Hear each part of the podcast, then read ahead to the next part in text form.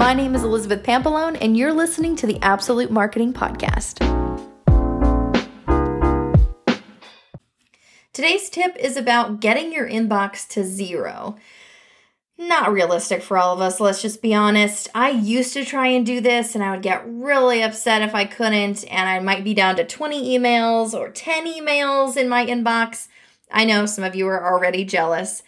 But in recent months, I've actually discovered that that doesn't really work for me, and some things end up falling through the cracks.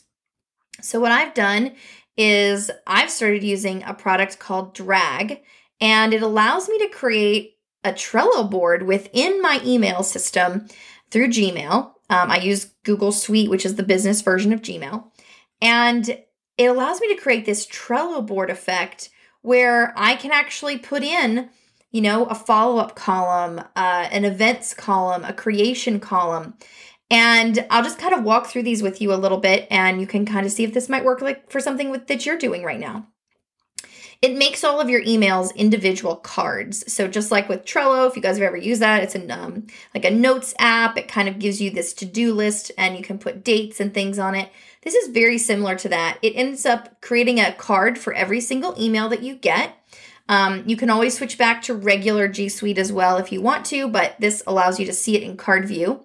So as an email comes in, it becomes a card. So for example, I just ordered something from the Apple Store, it became a card. I can now drag that email over to my orders column that I've created and leave it there. And maybe I might want to put a date on it and say, if I don't hear anything, um, and maybe they say it'll ship to me by you know, June 4th. If I don't hear anything from this or I don't get this product by June 4th, I'm going to put this date on here so that it kind of flags me and tells me, hey, did you check on this email? Um, once I receive the products, if it's before the 4th of June, I can then go ahead and just archive the, the order um, receipt that I got because I don't actually put things in folders anymore. And this was a huge breakthrough for me a while back. I did, I think I did a podcast or two about it is not putting things in folders, just archiving them. Because if I want to go back and look for the thing from the Apple Store, I'm just going to type in Apple in my search bar and it's going to find every time that I've ever had an email from Apple Store. So, this is a really easy way to get rid of emails that are unwanted after they've already been used. I also order a lot of things from things like Kickstarter and Indiegogo, and those take forever, but they do send you updates. So the way that I do that is I also put those in my orders um, column. But when I get a new update for a product, let's say update number 17 comes in and I had update number 16 in my orders column, I just swap them out. I archive number 16 and I put number 17 in its place. This way, I always know what orders I'm waiting on, whether it was an order I recently made, like from the Apple Store today, um, or whether it's a Kickstarter program that I'm waiting on. It's going to be quite a while before I get it. Um, I also put some quotes over there for um, you know personal things or quotes for things that are kind of down the road in terms of the business. And then I have a follow up column, which is dated actually. I date every single email in that column with the date that I'm going to potentially follow up with them. Maybe they said, hey, talk to me in a week or talk to me in a month. I now have those dates on there. That way, I'm not bugging the person, but I also can sit down on that date and say, oh, May 10th, there's a ton of, of emails here I can respond to, call the person, follow up on on May 10th. And this just gives me some time to leave it aside. It doesn't go completely out of my inbox, but it's in its own column. And when I scroll through that column, I can see May 10th, May 10th, May 10th. I know I don't have to worry about those and they are totally off my mind. So instead of seeing the number of my inbox being 100, 1,000, you know, whatever that number is, then I'm actually seeing that there's actually 16 items in the follow up column. That's not a lot. And they all have dates. And so if I'm seeing that there are some dates for today, great. I can follow up on those one or two things and move on to something else. But if I see that there's five or six that are for May 10th, I don't have to worry about them until May 10th. So it's really nice to help it get off your mind and push it down the list without rearranging your entire email system, without making new cards and other programs. this system allows you to keep everything together. I also have a to create section. When I go into um, speaking engagements, I also create graphics for my social media and, and emails for um, to go out to my list as well. So when I agree to do a speaking engagement, when they send me their um, you know, the date, the time, all those particulars, maybe they might send me their logo, things like that.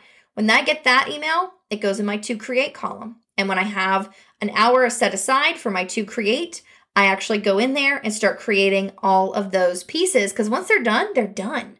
And I will create them immediately. I have some things that aren't for several months, you know, June, um, August, and September. I'm going to create those emails now and schedule them. I'm going to create those social posts now and schedule them. If for some reason those things get canceled or changed, no big deal. I can always go back into my email system, delete, delete, and we're done.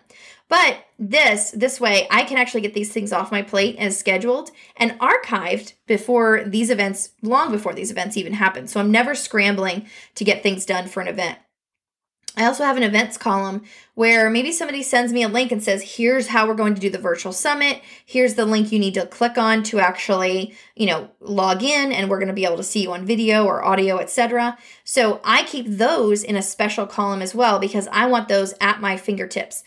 Um, I try to put them in my calendar so that those links are with my calendar, but if I get updates to those things, they also go into that events column so I can see at a glance here are the next five events that are coming up, and probably the links that I need to click on are right there as well.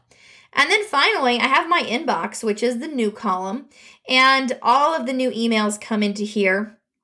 I typically, when I sit down to clean out my emails, right now I have 85 in my inbox. Um, and it's about noon. Oh, I'm sorry, it's about 1 p.m. today. So we got quite a few in there from from the last couple of days. Um, I actually will start at the bottom. And I will start with the bottom most one, which means the oldest email I have. And I will address it as far as I can, whether it goes into a column or I need to reply to it, or maybe I just need to archive it and it's just been sitting there.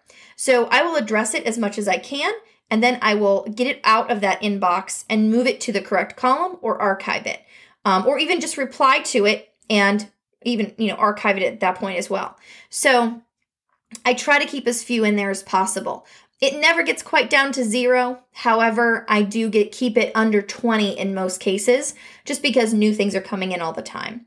Um, but having the other columns within the system is really, really great. And I really encourage you to check out our Pro Toolkit.